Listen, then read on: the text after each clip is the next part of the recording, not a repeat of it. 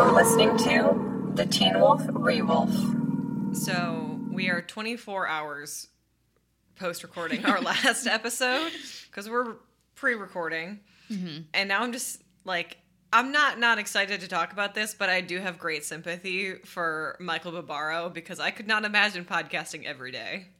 Yeah, it seems exhausting. I mean, I feel like if you're doing a, a news podcast, at least things change every day. You have new things to look forward to. We've seen Teen Wolf. Yeah, but I mean, again, we're not that we're not excited, but yeah. Again, although this, while watching this episode, I was like, have I seen this episode? I honestly think I just get so caught up in the euphoria of Riddle that I'm like, the rest of the season doesn't exist. It's, it doesn't matter. Um, parts of this episode are like, oh yeah, I, I definitely remember that, but I don't think I would have put them all together. in the same episode, yeah. I mean, I remember Coach getting shot with an arrow. I remember- I don't think we learned about Malia. I don't think I thought we learned about Malia this early. Yeah, that was kind of a surprise to me as well. Um, I don't really remember that scene like before we watched it. And it felt it felt kind of weird but i guess they were like we gotta bring her back. It's been too many episodes since. Yeah, and i literally just praised that. I was like i like how they brought in the coyote den. Yeah. real subtle Um, it's funny because I feel like there are definitely listeners who have either rewatched more recently than we have, or have watched more times than we have. Mm-hmm. Um, because obviously Teen Wolf is a comfort show, uh, for as tragic as it is. as you do Yeah, uh, and I think that we'll probably be like, ah, I don't remember this, and they're like, you idiots, who gave you the authority to do this? And uh, the answer is we did. yeah We got there first. sorry Yeah. Um but yeah, so we are as I mentioned in the last episode pre-recording this. We're a week out from American Thanksgiving. So as to not record on American Thanksgiving or near it, we are doing this now. i think it's funny that we have to specify american thanksgiving like i know that canada celebrates thanksgiving but It's an entirely different holiday. yeah i In Canada, they're celebrating like uh there was like a an explorer who was like looking for the Northwest Passage and like came back and like with all of the things that they found like had a feast on their boat.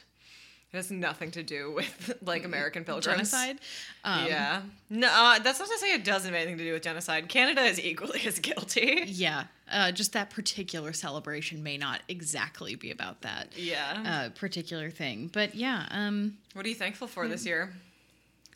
uh, I have a job. Cool. I'm thankful to have a job. Thankful for the Rewolf and you know my family. Oh, God, I'm just not thankful for the real. I'm kidding. Uh, for my family.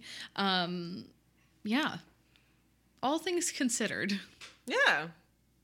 Like there's so little to be mm-hmm. thankful for this year that when inevitably you get asked that question at the dinner table on Thanksgiving, Like uh, I'm alive. I'm gonna be like, I don't personally know anyone who's died of coronavirus, so I guess I'm thankful for that. yeah, that's a that's a, a winner. But that does make it sound like I'm thankful that other people died of coronavirus, which is uh, Certainly not not, the case. Yeah. Um, yeah, Oh, it's just I'm golly. I'm grateful to be uh, topside on the earth as opposed to dead. yeah. So that part, I mean, I'm glad. Although all the people who died in January of just random things are probably looking from the afterlife, being like, "Thank God I missed out on that one." There, there were a couple of people who like died at the beginning of the year, or even like at the beginning of the Trump presidency, where I was like, "Thank fucking God George Carlin died like years ago," because I can't imagine like the pressure of him having to be who he was during that presidency. Like, thank God. Yeah. Oh gosh.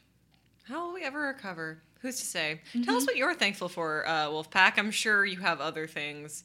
Maybe you live in a different country. Maybe you can see the sea from your window. I don't know. If you can, I'm jealous. I am jealous. I guess we could move closer to the lake. We could, but uh, inevitably, if we did, a building would crop up in our view, as That has is- happened. That is true. Um, yeah, yeah. Welcome to the Teen Wolf Review podcast, a podcast where we treat Teen Wolf like Shakespeare. My name is Christian. I'm Julia. and we're about to get into it. So this week we're talking about uh, episode seven of three B, and it is L- L- Letharia vulpina. Letharia vulpina, which roughly translates into wolf Moss. Oh. Oh, yeah, that thing. Yeah. It, it looks like it's funny because the stuff he pulls off the fountain actually just sort of looks like seaweed. That looks like moss. Mm, okay. I mean, it looks like um, very effervescent moss. Like it's it's not close cropped to the boulder. He can just kind of pull it off, but it does look like moss. All right. I think it looks like seaweed. Um, but this episode is a bit of a turn from the last episode, kind of a return to form. Mm-hmm. A much more typical structure uh, episode of Teen Wolf. And before we get into it, we do have to do our 60 second recap. So, Julia, you were going first. Yes, I I am. Do you think you can handle it? I don't know. My entire notes page is just plot notes. Uh, again, because I had no idea what happened in this episode. Mm-hmm. Yeah. Um, but are you ready to give it a go? Mm-hmm. One, two, three. Okay, so Deaton shows up um, to treat a wolf who is sick at um, a Japanese home, and all of the people who are there are afraid to go into the garden. And we realize that this is the same garden where um, Chris saw the Nogitsune. Um, the wolf. Uh, anyway, they're at the hospital. Kira um, out the wire that is electrocuting everyone, and it's very cool. Um, Isaac gets electrocuted very badly, but he survives because he is a werewolf. Um, Stiles runs back, uh, runs away from the hospital. There's a bunch of flashbacks um, when Scott is dreaming about like what happened. Um, Rafael is looking for Katashi. Allison is waiting to see Isaac. Scott um, takes away Isaac's pain in a really lovely little moment. Um, and Kira is researching the Nogitsune, and she says that if you offended it, that is super, super bad. Um, Coach basically forces everyone to sign a card for Isaac, and then they go uh, to the basement because Stiles is there with an emitter. Um, the Nogitsune is like causing Stiles to put up traps and everything. Um, Derek is at Chris's apartment. Um, because he found an emitter in his apartment, and then there's a bunch of money from Kakashi, Katashi, Naruto. Okay. Uh, You're out of time, you weeb. you weeaboo. uh, the Freudian slip. I- Am I allowed to say that that was racist? Like, No, I I was looking at my notes and Katashi is just so remarkably close to Kakashi, and I was like, oh no. I admittedly don't know who that is, but you said Naruto, so I'm assuming. he's a he's a Naruto character, yes. okay. Um, wow. I'm so embarrassed for you. I I uh let it be known I love Naruto, um, but I can't believe I just did that. So, are you ready to? I don't know if I'm recovering from the Naruto moment, Well, but sure. I really only got halfway through. well, let's uh, see how well I can so, do. Okay. Um, are you ready? Yeah. You have one minute on the clock starting now. So the Yakuza asked Eaton to look at their wolf, and he diagnoses it with advanced wolfsbane. And then there's a live wire in the in the a flooded parking lot, and Kira like foxes out and absorbs it, but like that doesn't save Isaac, who is rushed into the hospital. And Stiles is nowhere to be found. And then Stiles has been missing for two days. And Rafael asks Stilinski about the Yakuza because something's happened. And then Allison has been waiting to see Isaac in the hospital, and they won't let her in because he has no family. Ouch. Uh, Scott takes his pain, um, and then uh, Coach is weird about stuff, and Scott consorts with the twins, and then uh, Age hears Argent's emitter, and they go to the basement and find Void Stiles, and he's like, "Oh no, I'm real Stiles," and then he's like, "I think there's a, tra- a trap somewhere on the lacrosse thing," so they go to the lacrosse match and or lacrosse practice, and then they're like, "No, no, no, there's a there's a, a, a trap," and then an arrow shoots Coach. And then they're like, "There's a bomb," and they think it's on the bus, but it's actually in the police station. And when it goes off, uh, like Derek and Chris are there because uh, they've been like arrested because that uh, Rafael thinks that they are the ones who killed Silverfinger, who is now dead. Time's up. Wow. Anyway, we find out from Lydia that Peter is a dad. A daddy. Gross. um, and also, while escaping the scene because they know that there's more Oni coming, Stiles and Scott and Kira go to the animal hospital, and then Stiles is like, Newsflash, asshole, I've been void this whole time. and then eats all the pain that Scott has absorbed throughout the episode. Which is cool. I liked that. I liked that too. Um, yeah, in case uh, any of you are wondering, this episode is directed by Russell Mulcahy, and you can tell. Because there's a lot of rain. Yes, there's a lot of rain. There's a rain fight, even. Yes. A Um, rain fight is his. His uh, MO. his calling card. Yeah. Um, it was written by Jeff Davis and Angela Harvey, so the the dynamic duo Of this season. back together again. Yeah. Um, I liked it. I liked it too. I had fun. I wish that we had gotten deeper into the plot notes, but it was sort of. I, we've had these episodes before where it's like a 30 second scene, a 30 second scene, a 30 second scene, and it's kind of hard to keep up with what's going on. Um, but at the end, basically, Deaton uh, like tranks Stiles with the advanced Wolfsbane. Yes. Um, because he wants to poison the fox Yeah, huh? that's inside of Stiles. Wouldn't that just kill the human? I don't know if the um if the lichen isn't poisonous to humans, then probably not. Um, all right.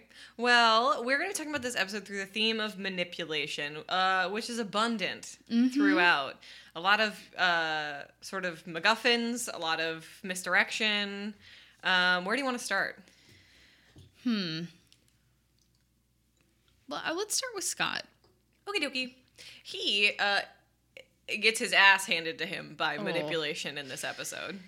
He wants so badly to trust Stiles um, and to believe when he shows up that uh, he is not being controlled by the Nogitsune. And I think it's kind of questionable whether or not it, like, the Nogitsune certainly is present, um, but Stiles certainly seems like himself. So it, you understand why Scott would trust him, but it I- really bites him in the ass. It really does, and I think Scott is so stressed out that he doesn't notice. There's this horrible scene with like a bunch of like sepia tone like quick flashes back to when it what he it was we were sure he was the Nogitsune like mm-hmm. Stiles and I think like Scott is so exhausted and so overwhelmed that he is it's not like at this like I mentioned like at, in the last episode that he's not letting himself see like what's wrong with Stiles. At this point, he like just can't.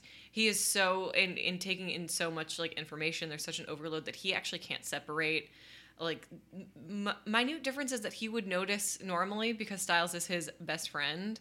Um, and uh, the Nogitsune takes that. Uh, um, opportunity and truly runs with it. Um, and ultimately, Scott ends up sort of aiding and abetting him the entire episode. Yeah, I found it kind of interesting because when um, Stiles shows up and he's like, "It's me. It's actually like uh, I'm here. I'm present. I don't know where I've been, but it's me." Um, I was really expecting one of those moments where Scott would be like, "Okay, tell me something that only Stiles would know." Yeah, which happens in literally every other teen thing. So why did they skip it on this one? Uh, it seems like the most basic thing that he could have done to try and but I verify. think that, I think the thing is, is like even if he did it, like the Nogitsune would know, you know, because he's like living rent free in Stiles' brain, if you would. Yeah, I mean, I think that would help us as an audience better understand like their symbiotic relationship. Yeah, Um, to have that like reveal at the Parasitic. end. Yeah. Um, parasitic. yes, you're yeah. correct. Um, yeah, I I thought that was strange. Um, but you're right. I mean, Scott has a lot to deal with. I think it would have better sort of demonstrated why Scott is so easily tricked if they had done that, and then obviously the Nogitsune can be like, "Oh yeah, when we were twelve, we did this or something," um, which would make the reveal sort of at the end all the better.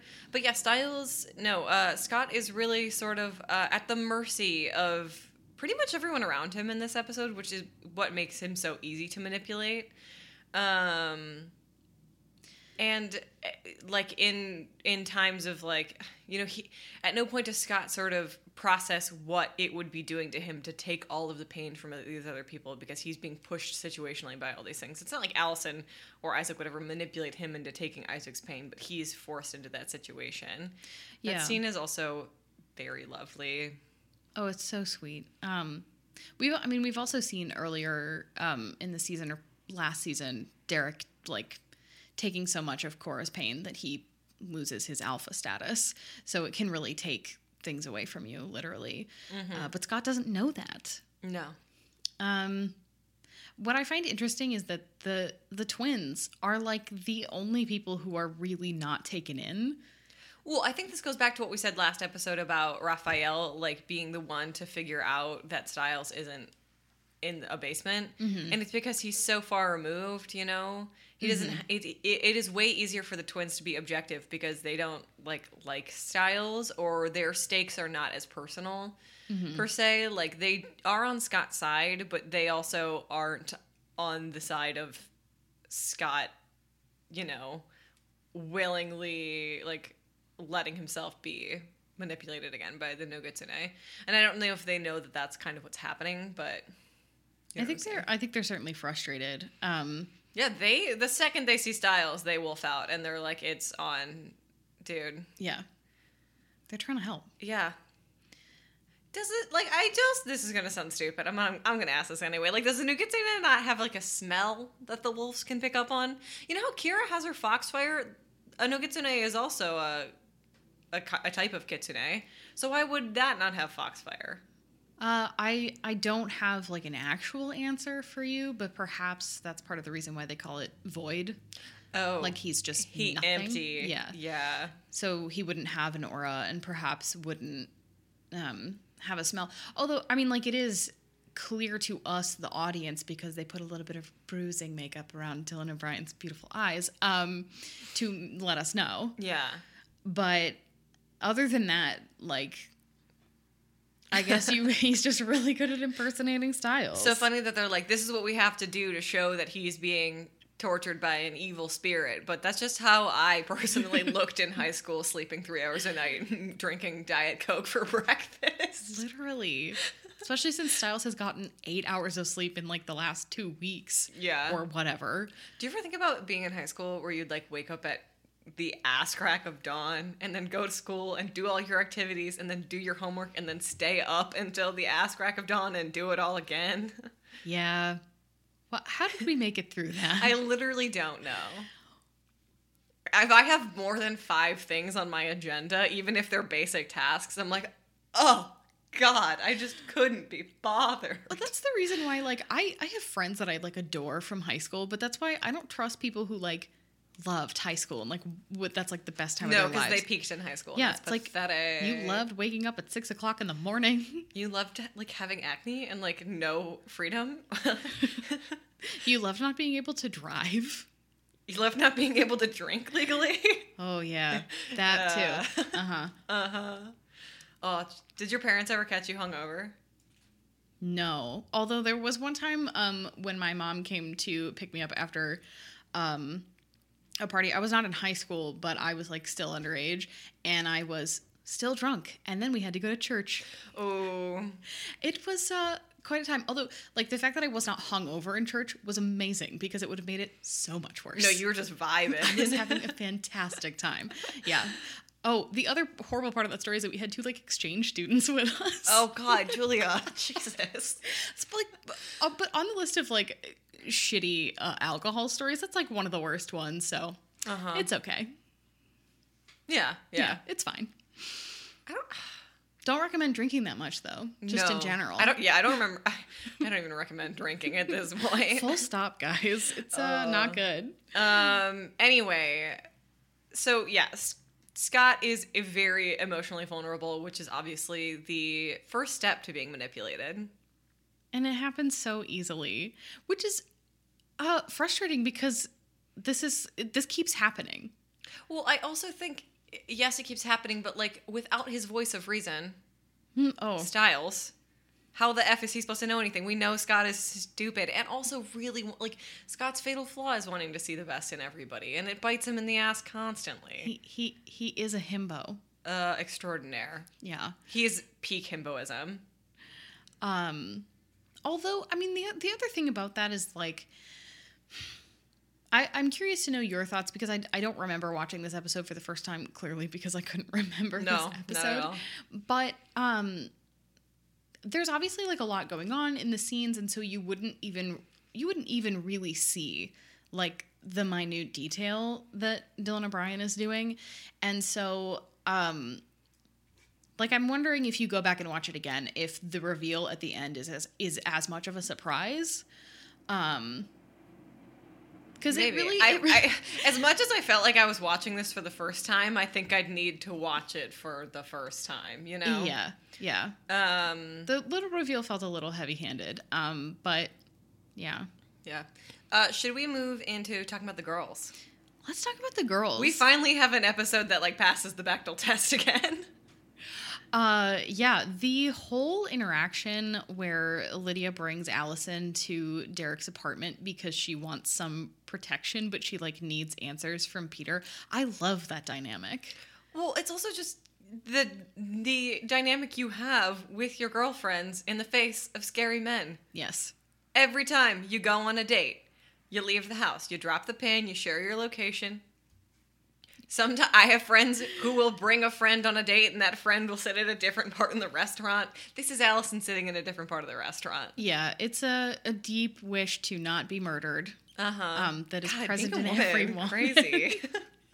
Um, but yeah, I mean, Allison uh, is very skeptical about this whole uh, endeavor to go get As she is right help. to be. Yes, because Peter, as we know, is a manipulative little bitch. Can I just say about Ian Bohen?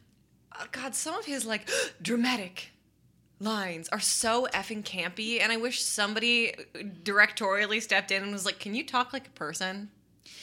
He really nails it in some episodes, and then in some, you're like, It's just the overabundance of it. And this entire episode was him just like Kenneth Branagh his way through every scene, not in the good way. yeah. Um, No. And that was not a shade on Kenneth Branagh. Like, I mean, a bad impersonation of him. no, I am. I am just now thinking about Ian Bohen as Kenneth Branagh, though. That is funny. Um, yeah, he he wants some information, and he also he knows that Lydia is going to come to him because Peter knows everything. No, well, Peter, the first seed of manipulation is him talking to her mom. yeah, and he gave her his. Well, this go this that's like right back to him taking Melissa, Melissa on a date. Yeah. for sure. Um, slimy bastard. and the fact that I feel uh, like I know what Peter's cologne smells like. You know what I'm saying? it's, a, it's like a Drac- Drakkar Noir. Really like a but like too, it, too much of it. you can smell him when he leaves. Yeah. Mm-hmm. Yeah. Gross. Always wearing a V-neck. Don't get it. Um, People have completely tuned out. Um, yeah, but in we do see this really, really kind of great thing about like Allison doesn't really want Lydia to go talk to Peter because Allison knows how susceptible she would be to the, to that kind of manipulation. Not because she thinks that Lydia is weak, just because in Yeah. the in the face of Peter, like she is emotionally vulnerable. She's upset. Knowing that she needs his help is automatically setting her up to be pushed in the wrong direction. And Allison is there to be a badass and hit him with a lightning rod every time he does anything sketchy. Which is yes, the excellent. proper response. I really like um obviously like Allison has had to kind of make her peace with Derek and the other werewolves, but Peter is the one that she's never going to forgive um or even really like let into her life and I appreciate that because she shouldn't have to. No. Um and the fact that Lydia is like willing to put that aside shows an, like a real practicality on her part. Um and it's kind of funny to think that he has been manipulating her ever since season one when he mauls Peter her plays the long on game. the lacrosse field because he literally says like i am the one who awakened your powers basically so not only is he using her to get something that he wants right now but he essentially made that happen for himself Yeah, I don't know if he knew that then. no but uh But you're he right. certainly saw the advantages Yes. once it happened Um, and Lydia, we've said like you know Derek was at least was a little bit Scott's werewolf school. Lydia is looking for answers from anybody, which could even be Peter. And he desperately needs to figure out what that memory is. That I okay. I have a question. Does he like remember the memory being taken? Is that the ish? Because if I were Talia, I would have taken that too. I I would have also. Um, it doesn't seem uh, outlandish to me that he would know, because I I'm assuming that the method for removing a memory is like uh, it painful and requires some sort of contact with the claws. So perhaps he knows that something happened and just it- kind of assumed. She has to like stick her claws in the back of his neck she just goes right for like, Yeah, but it's I mean, as we saw with Derek, it's like immensely painful. yeah, So that doesn't seem like something he would forget. forget. No, but my point was that if I were Tally, I would have been like that too. I don't know. Maybe it's a really difficult uh, Process, task. I'm sure. But also the number of memories that you would, I mean, like you'd have to get rid of the moment that you knew. Yeah. Um, but also there was probably the sex involved. Yeah, well, no, because I mean, if he doesn't know that the sex begat I a child. I guess. But couldn't he? how like, many how many dudes in this world are walking around not having any clue that? They have a child. Yeah, Too So many, for comfort. Too many for comfort. Yeah. but um, Peter, yikes. you know, Peter doesn't know that that's what the information is. But I think Peter is somebody who is so obsessed with being ahead. Like I said, playing the long game, that any if there's any information in the world that he does not have, he needs to get it, which is why he pushes, like, manipulates Lydia into coming to help him, Mm-hmm. um, to find out that he is a dad. Which what a strange Yeah, plot point. I've never really understood it. I uh, I really like the Peter Malia interactions in the later seasons. I think they're fun. I have never understood why it was necessary to make them related to Mm, have her be part of the main cast. Like No, she would have been part of the main cast anyway, anyway. yeah. Um and then like they compare pictures of them, which first of all, where did they get the picture of Peter? That's what really what I'm wondering. Peter has a Facebook. Oh, he sure does. yeah. He has a Facebook, and then they get the. I guess the newspaper came and like took a pretty picture of Malia now that she's back and all cleaned up. Weird. Uh, yeah, I love how they're like they look alike only because they're white. Look, you put two white people next to each other, and you're like, I can I see, it. Yeah, Clever move, I guess. yeah. Um, They both have faces. um, amazing. Yeah, I mean, well, Lydia is kind of. She kind of turns the tables on Peter a little bit, um, manipulating him as she walks away because he knows that she knows who it is, and Yeah. she won't tell him. And then Allison zaps him. Very Yeah. satisfying. Yes, it is. Allison is kind of an interesting. She is more sort of uh, playing a protective role in this episode. She doesn't have a lot to do, unfortunately, much to my dismay. She is somebody who is, I think, feeling weakened by sort of having everybody right now in the friend group be so fractured. And like right now, her biggest sort of a reliance of like emotional support has been Isaac, and He's, he's down for the count. currently dying. Mm-hmm. Yeah, And her dad has been gone for two days, as we know, because he's been looking for Stiles. So she has been solo. I think you can see kind of the effects of that in the way that she channels her energy because she is so, so determined to just be there to protect Lydia that even when Peter tries to like goad her into snapping or like doing something she might regret with her little zappy wand, um, by like taunting her about Kate, it takes her a minute to break. Um, and even then, like as soon as Lydia is like, shut the hell up, like she snaps too. Um, she's so, so focused on that like one particular thing because, you know, that's what you do when you cannot control anything else in your life. You pick one thing. Yep, and she does. Um, should we talk a little bit about Deaton? Yes. Uh, Deaton is sneaky in this episode. He is uh he's like the other master manipulator because Peter actually doesn't do that good of a job. He sort of just No. threatens them into helping him. Yeah. Whereas Deaton sneaks in, he gets the seaweed, he Well, he poisons, poisons a wolf. dog. Yeah, the wolf. I think he doesn't poison it. He like gives it like a sedative. Yeah, he yeah he gives He it a would I- powerful. I, I paralytic think agent. there's like a Hippocratic oath for vets. uh, don't kill dogs. Don't kill dogs. Yeah. Um. Also, I know if okay, there is no way that a small animal vet would ever be treating like regular wolves. So it's really funny that they call him in. He must have some sort of reputation. Yeah. Because like Uh, at the, in the Also, I, in my experience of knowing vets, which I know many, none of them who are large animal vets, none of them have treated a wolf. well, also you can be like an exotic Yeah. vet, which it's never implied that that's what Deaton is. But even like during the quote unquote mountain lion attacks, like the sheriff comes to Deaton Mm-hmm. to ask him a question about it. So the man must have a reputation Yeah. of some kind. Like a, a that we don't know about. Or maybe he is the only vet for 50 miles. You unlikely, but possible. Perhaps. he just has to do everything. God, being a vet is so weird. Sometimes I think about some of like the veterinary procedures I assisted on when like working with horses and so weird. All of them were weird. I watched an eyeball get removed once. That is not a thing that I would like to watch. Fascinating procedure. I believe you. Really gross. Um, that too. That I would imagine that watching an eyeball come out would be a thing you don't don't care for. I know that that horse is doing really well though. His name is Seeger.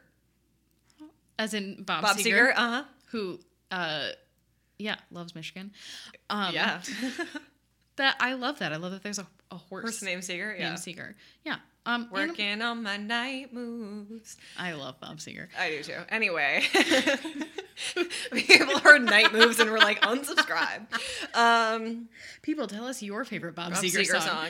song. Um, anyway, uh, but Deaton goes in, gets the seaweed. Is also is is he he has to know that when Scott is texting him, being like, "We're bringing Stiles to the clinic," like he is totally like on the prowl, waiting Like, the juice, "I got the trank this." gun, whatever Yeah. he does to Stiles. Which is interesting because if the implication is that he was there the whole time, he really let Void Stiles come in and like twist the knife literally. Because, I mean, this might be going a hair too far, but Scott knows now.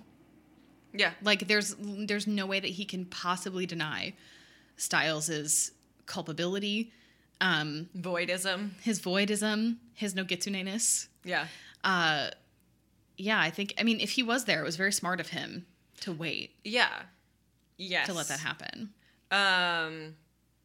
very manipulative Yeah, oh, especially because again, like Scott has been so willing to forgive these weird things, and like he he needed to be completely shown the the Nogitsune's face, it, for all intents and purposes, um, before he you know tranked Stiles, because otherwise he'd be like, "Where did you do that?" I mean, he, you know, he he could still be uh Stiles, and it's like, no, No. no, he couldn't. he's trying to kill you Which is perhaps another way that Deaton is manipulating a situation. yeah Yeah. for sure I was weirdly like impressed with Deaton in this episode. We complain about him all the time, but today I was like, no, he did a good job.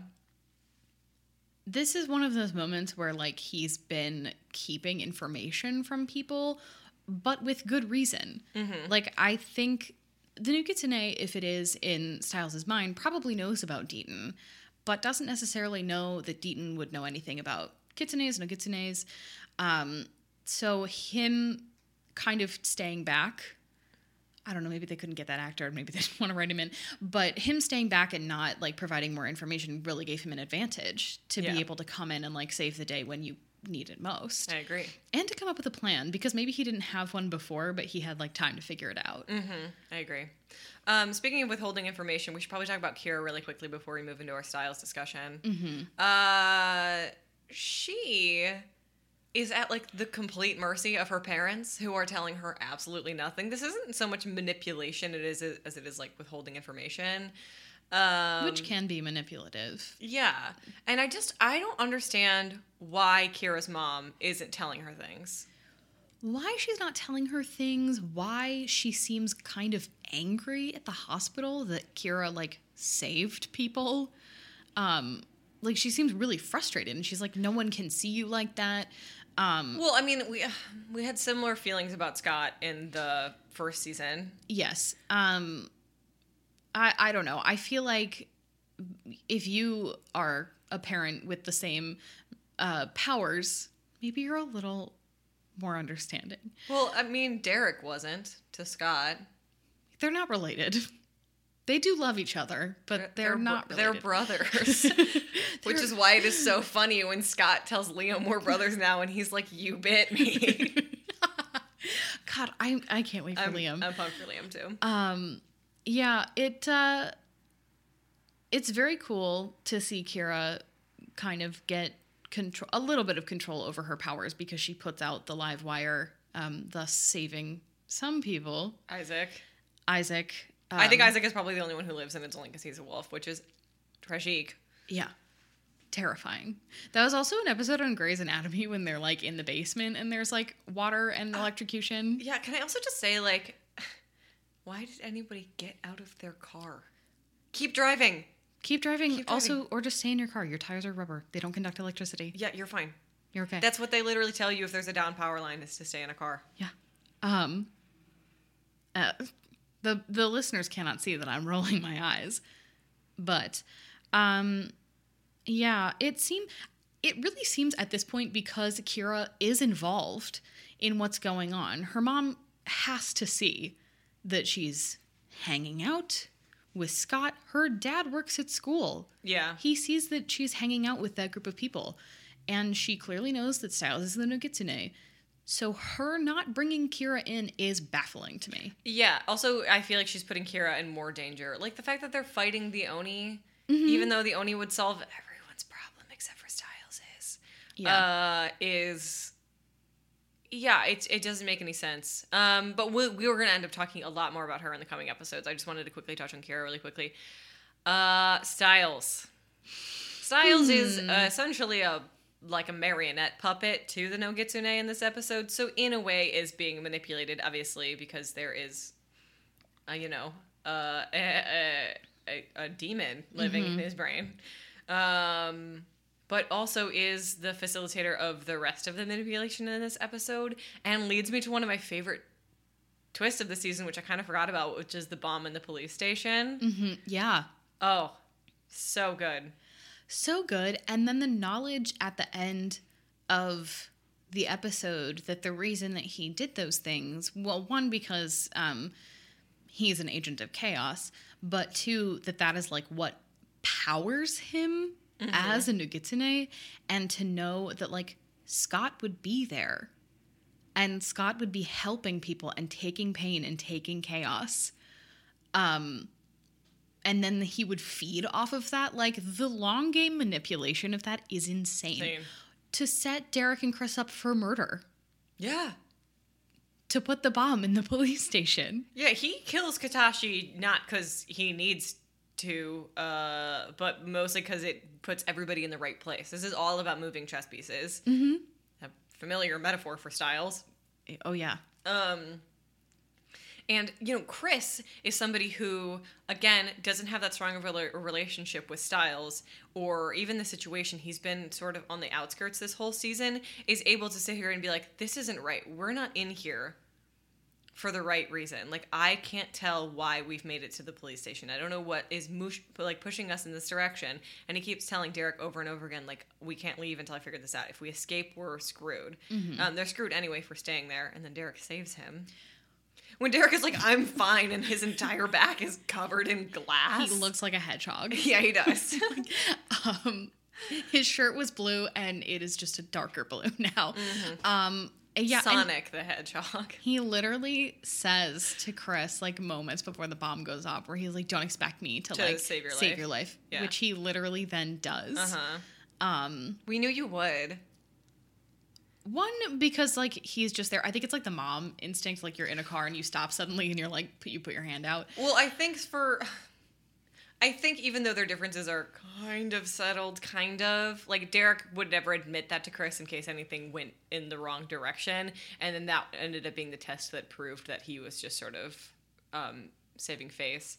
Uh, but yeah, Stiles orchestrates all of this, and the fact that the Nogitsune has a hand in every corner of this episode, except for kind of Peter's corner of the episode, who's a manipulative asshole in his own special Yeah. way, is very impressive. And I said, you said uh, yesterday, a week ago, uh, whenever you're listening, that uh, Teen Wolf doesn't always have to be clever because teen shows aren't actually dictated by that. Uh, but again, like Teen Wolf sort of proves itself to be, you know, I ahead of the pack, if you will. Oh, like I don't necessarily think that um, teen shows have to be clever because for me that's not what makes it enjoyable most of the time. No, it's mostly like campy garbage that I'm like, uh huh, Mm-hmm. inject it intravenously. I I need it to live. yeah. Um, but and I I also think that if there were um more seasons like this that were very focused on manipulation and like every particular corner of every plot being like so carefully orchestrated. That's kind of what happens with Jennifer, but it's not as cohesive. I think it could get a little overwhelming. Um, so it is special to this particular plot. And it really works. Yeah. Um, it, it- and it's also horrifying to see like the amount of destruction that this uh, evil spirit can be a part of. I love a trickster story. oh, me too. They're the best. Oh, And and the idea, what I find very um, interesting, and I don't really remember how the World War II episode plays out. Like I know that revenge is on is on the table. Yeah. It's on the menu. Yep. Um, but there's so much like indiscriminate pain and chaos that the Nogitsune causes just for the hell of it. yeah. Um, like Kira, Me too. In my day to day life. I woke up and I decided to ruin lunch. yeah. I don't know. Sometimes I'll be like, you know, when you're like, maybe this is a me thing. You know, when you're like, I'm going to go pick an argument. Like, I'm going to go start a fight to see what happens. Um, my deeply unconfrontational self cannot relate. I am a full Aries, and my chart is almost entirely fire signs. Um, I love picking an argument, especially if I know I'm going to win, or especially if I know I have no stake in either side. Oh, it's so fun. Anyway, that is why I like everything about this. I just retreated into my crab shell a Oh little bit. no! oh, because you are a Um, Cancer. I am. I'm like a double water sign and then a Scorpio, so um, I'm just a mess. Um, Uh, yeah. No, Scorpio is also a water sign. I know What's that the there's? I know that Leo. there is other like I know that there's other chaotic people listening being like, "Oh yeah, that shit's great." Anyway, but it's really fun when that happens on a grand scale in an, an episode. And I'm not trying to be like shitty about this because I won't pick fights with people who I know aren't going to enjoy the argument. That's pointless. It's with No. my other confrontational friends where I'm like, I think this inflammatory thing, and then seeing what they say. I can see where that would be enjoyable for you. it's so fun. Um, you know what? Actually, that kind of reminds me of not the argument picking, but the uh, Nogitsune and the chaos thing. Uh-huh. It kind of reminds me of The Dark Knight, um, and the whole premise of Heath Ledger's Joker. Yeah. Um, with his like when he's like blowing up the hospital and the little here we go and like things just start blowing up. Yeah. And I mean, like, is truly like an agent of chaos. yeah, he burns all the money, and they're like, "Why are you doing that?" And he's like, Because I 'Cause I- can. 'cause I it's- can. Yeah. Because it's fun. literally, because it's fun. fun. Yeah. Um, and there's like, in theory, some like deeper thing going on with the Nogitsune, but a lot of it is just like, I'm gonna blow shit up, Cool. Into it. literally. I mean, and there are trickster spirits and like trickster gods in like every culture, yeah. culture. Mm-hmm. And uh, it's cool that we get to explore that in this and to have Dylan O'Brien be so good and be able to switch so flawlessly between the two. When he, oh, his whole sort of like, uh, it's like almost a bravado when he's like holding his hand up and is like, I'm not going to hurt you, Scott, and then turns the sword is so good. He's so clearly, it, it shows how smart the Nogitsune is how smart the Nogitsune is to uh, to take on the sort of physicality and like vocal range of Stiles before he switches. Like that is another really brilliant part of the manipulation of this is that it's so quick for him to just be like, "Oh, I'm poor pathetic Stiles," and then be like, "Actually, motherfuckers," and you know, Yeah. so good. He's manipulative. I actually, um, and I know that we've talked about this before, but when we were talking about like trickster spirits, um, they very easily could have gone the French route with Reynard the fox. Yeah. Um, which would have made sense with the Argents, but I'm really glad they decided to move away from that aspect of the yeah. show. It gets Frencher in later. With the, the Beast of Gévaudan. Le Bat de Gévaudan. Yeah, that one. we're we're excited for that. Can you tell? I am actually excited for that because I think that is like Crystal Reed's brief appearance in season five is like, oh, thank God, something to break up this horrible season. Her French accent though Is horrendous. so hard to listen to. You can take the girl out of Michigan, but you can't take the Michigan out of the girl. um, it doesn't make the episode unwatchable, but I did like spend the whole time just like with my like shoulders up to my ears and cringe. It really sounds like omelette du fromage. Ha ha ha, baguette. Yeah. That's how it sounds. I'm just constantly thinking of that guy who was on French TV. Uh, saying yeah, I saw that. yeah. Mhm. Anyway, I think that kind of wraps up our discussion, right? Mm-hmm. I don't have a lot. There, this episode is so much more action heavy than it is like, Yeah, there are fight scenes. People get shot. Um, there's a bomb. yeah, it's a lot of, a lot, a lot is happening. It's not quiet. Yes, a lot is happening. Not a lot. Not a lot is occurring. Yeah. like yeah. Mhm. Um, are you ready to move, move into Q's nose? Let's do it. I have a question. Mhm. So this house is this like Japanese garden is in California. Yeah, sure. Okay, I didn't know that. not? I thought this whole time that like Chris had Oh, gone oh my God, to. Japan. I thought you were talking about the architecture, and no, that is exactly the same thought that I had because I remember, like, I remember Deaton being here, Mm-hmm. um, and I remember, I like, I remember the whole thing, and then I was like, no, are they implying that this house is in California? I think they are. Which it which Japanese architecture is totally like Yeah. all over California. Yeah, yeah. Like so much of like so much of the architecture in California especially is inspired by Japanese and Spanish architecture, which is why it looks the way it does and like Mm-hmm. California is cool and has obviously a massive Japanese immigrant population. So it doesn't entirely throw me off that it exists there. I just had no idea that that's where that was. No, and I think, um, I definitely think the implication in the flashback was that They were in they Japan. Were in Japan because I guess my question is that um, if you are like in California and you're selling to a bunch of different buyers, um, and you all of a sudden come ac- across a group of like Japanese men who are heavily armed, like that is that seems like it would be out of place. Not that there isn't like a huge Japanese like immigrant population there,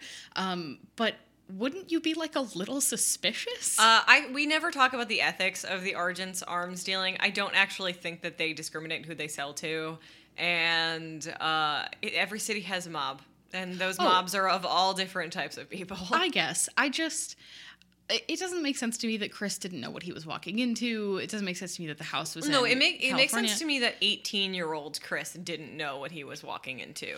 Just in the context of like now, I, yeah, it- it's I don't understand where the house is supposed to be. uh, in California. Yeah, I assume but why? I assume that there is yakuza in this country just on the basis of like the mob is everywhere like Mm-hmm. every type of mob is everywhere uh, but they would probably keep a lower profile than like a sort of ginormous japanese architecture mansion on a hill Pro- probably. yeah It, it it was just weird. That stuck out to me as well. yeah I was confused. any other questions Um, that was the big one. observations Yeah, go ahead I'm sure I have some. Uh, you go first. I need to find them in my notes. Okay, one. Scott has two hands, and in this episode, he uses them to hold Allison and Isaac's hands, which is what we've been saying. If the Teen Wolf Riders were brave, they'd be a thruple. A power, thr like they are all. Allison and Scott are so concerned about Isaac, and they're both there to like comfort him and be his family. yes. Also, I love how Melissa's like, "Well, I have a key card, dude. You are probably registered with the state as a foster mom at this moment. If Isaac is living in your house, like they didn't stop." They didn't mm-hmm. stop keeping tabs on him. He's a minor who was in the system. Yeah. I also thought that hospital room was really weird. I think it's a, a it's like a burn room. That was my thought also it just didn't seem like sterile enough for like I feel like you shouldn't be able to come in through double doors in a burn unit. No, Um, I well, I know for a fact you can't, um, Because- because I once burned myself really weirdly, um, and it's it's actually well, it is automatic doors, so you're not touching anything because everything has to be sterile. I don't think it would be double doors. Mm-hmm. Yeah, Too much air, too much air. too much outside air that is not sanitary. No, Yeah. burns suck. They really they mess up your whole life. Like Yeah, I still have nerve damage. yeah, Crazy. just insane stuff. Um yeah, no, I just I loved that moment, especially because it a little bit felt to me like Scott was like, I know why you are here and I am here for the same reason, and that is okay. Mm-hmm.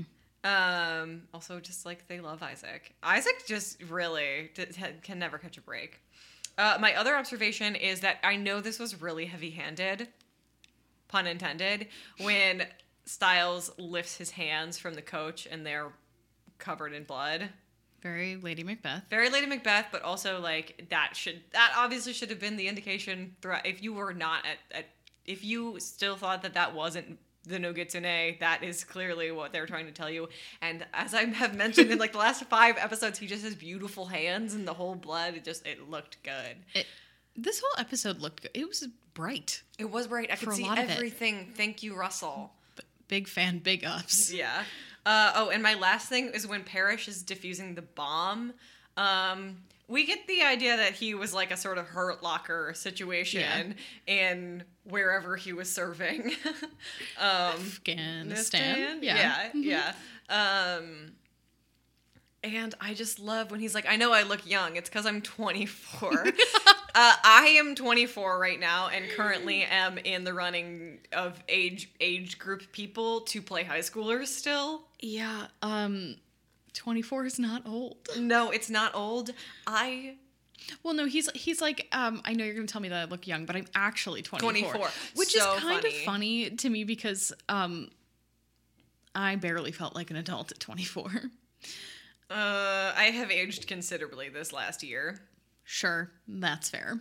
Um, also, you say as if you're not like only two years older than me. I, I, but I like distinctly remember I was um very adrift. I was I was having I a hard think time. that a big part of that though is is uh, because you transferred schools. Yes. Um now I also like I don't know. I think you expect people to be who were in the military to like be older or to like well, look not. older. I am assuming he joined at 18 yeah. instead of you know doing College R- or whatever. Or I guess he could have. If he's 24, he could have done ROTC and then served two tours and then came back. Yeah. Okay, maybe that makes sense. We are thinking But then of- he would not be a cop. He'd have like a job in America, or would be a career military man. I promise you we're thinking about this more than Jeff Davis did. Oh, for sure. You're in the military. Like I know that. Oh God, it doesn't matter. It doesn't matter. But it, 24 is not old. Oh, no. Also, it nor is it Particularly really young. young. Yeah. weird, weird, weird. That was I my don't last know. observation. Do you have any others? Uh, Ryan Kelly's eyes, beautiful. That light is hitting them. He's a so pretty well. man. He's gorgeous. Um, I really, really loved the effect of Kira putting out the live wire. Yeah, just putting her hand over it. I was like, that's baller. That's badass. And also like um the fact that her eyes are glowing, which we've seen before, I think, like when she gets electrocuted. Um, but like the power, the music they're putting behind it, like she is more powerful than all of the werewolves, Yeah, yeah. which is nuts. Um, and it's very cool to be able to like see her use that. Um, and she gets to do a cool ass backflip, which is totally unnecessary, but I'm here for it. Yeah, I love when she's like outrunning everything in cross country because her powers are like manifesting. And she's like, oh my god, I'm running so fast. Which, oh my gosh, Kira is so adorable. Everything she does is like, you are so charming. And Scott has to like, he, he has to grab her and like swing her around to like, she, that's how fast she's running that he needs to sort of do like a whip it situation where he's like, could you? We have things to do. But it was it was such a sweet little moment between them because she's like, "Did you see how fast I was going?" And he's like, "Yeah, but we need to stop." I am very proud, but things are happening. Yeah. Arden Cho is so little. She's so small. She's smo. teeny weeny. Um, Tyler Posey's- Posey's not that tall. Yeah, he's like five ten. So I feel like if we looked it up, we'd be. I bet Arden Cho and Holland Roden are about the same height. Probably. They're both like five three. I she's probably a little taller, a little taller, Taller. than that. Um, yeah, just a lovely little moment. There's not a lot of time to breathe in this episode, and even then, you're not breathing, but you're like, oh, and Scott, how Oh. nice. Every ship that's on the screen is the one you're supposed to be shipping. They just like each other so much. They do. Um, I love Coach. Was glad he was in this episode. I forgot. Is this the last time we see him until? Season four, Yeah, possibly. Um, he's always a welcome addition. yeah, They're very smart in that they use him sparingly. yeah. If Orny Adams was a bigger part of the show, I'd be like, oh my god, he's so annoying. But, But- because he just shows up to like scream, I'm like, yeah, his whole you. thing about being like everybody's gonna write a note to Isaac that makes me weep. I'm like, yes, I would write the note to Isaac that would make you weep. Yep. And Also, that Danny's like, I'll do it. Is I'm like, Danny, Danny. is awesome. Also loves Isaac, and I love knowing that Danny loves Isaac. He volunteers so fast. Which makes me think that Isaac probably had a pretty good reputation on the lacrosse team, just as like being a nice dude before Mm-hmm. he got werewolfed. I also um, think it's funny because it's not lacrosse; it's cross country. Oh yeah, Um, but I think it's funny the implication that all of the lacrosse boys just like do cross country on the off they season. they say that in the first episode That they have to? That they have to. That coach makes them just so they don't get they don't get out of shape.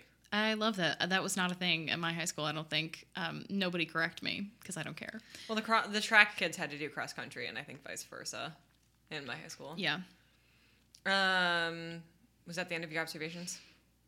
I think so. Cool. Alpha of the week? No, pack stats. Pack stats. Yeah, we we actually have some pack stats this week. Very exciting. Um, we've got five eyes, including one from Kira. How exciting! A non-werewolf. She has cool eyes. Mm-hmm. They're like they kind of flicker. It's interesting. It's Like different. Flame. Mhm, yeah. Uh, I pointed how to candles. how you guys can't see that, but I pointed to candles. Um, two claws. Cool. Um, we've got a nice little Derek hand grab, claws out, and then I just counted Talia's claws because Sure. why not? Um, no shirts that I saw, Fine by me. and uh, no ads that I saw, and no sirens thus far, or Hmm. maybe a little tiny bit of one. I don't know. I don't know. Um, do you have an alpha of the week? Hmm, Deaton. Yeah, weirdly, right? He Actually, Derek. I'm giving it to Derek this week. he does save Chris. yeah. Deaton and Derek, but oh, they both perform essential functions and save people. Yes. Big fan. And a little Parrish too. I mean, he didn't actually defuse a bomb, but the fact that he could is crazy. oh, and he was so nice to Jared. Yeah. It was very sweet to him. Yes. Yeah. Return of Jared. That kid's agent got a call and they were like, "Yeah, we need him to be back and be that same thing on Teen Wolf." And he was like, "Cool, I'll All be there." Sounds hard.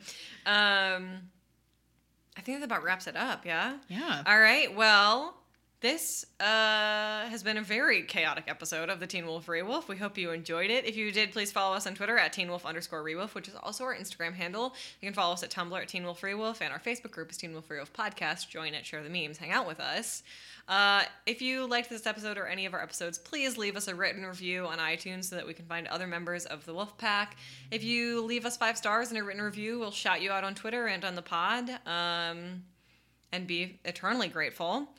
Um, we're still a little up in the air about whether or not we're going to be continuing through December. Right now, it looks like we are.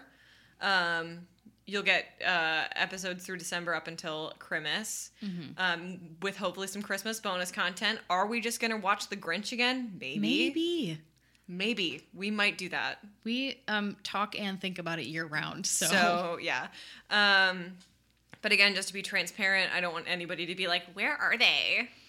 um yeah, things are Because people also like, there's been days we, like weeks when I've been like, oh hey, we're not put, recording this week, and I'll get DMs being like, are you guys okay? We're good. We're just we ha- mm, we are at the mercy of a pandemic. a pandemic and also whatever our government decides to do about it. yes.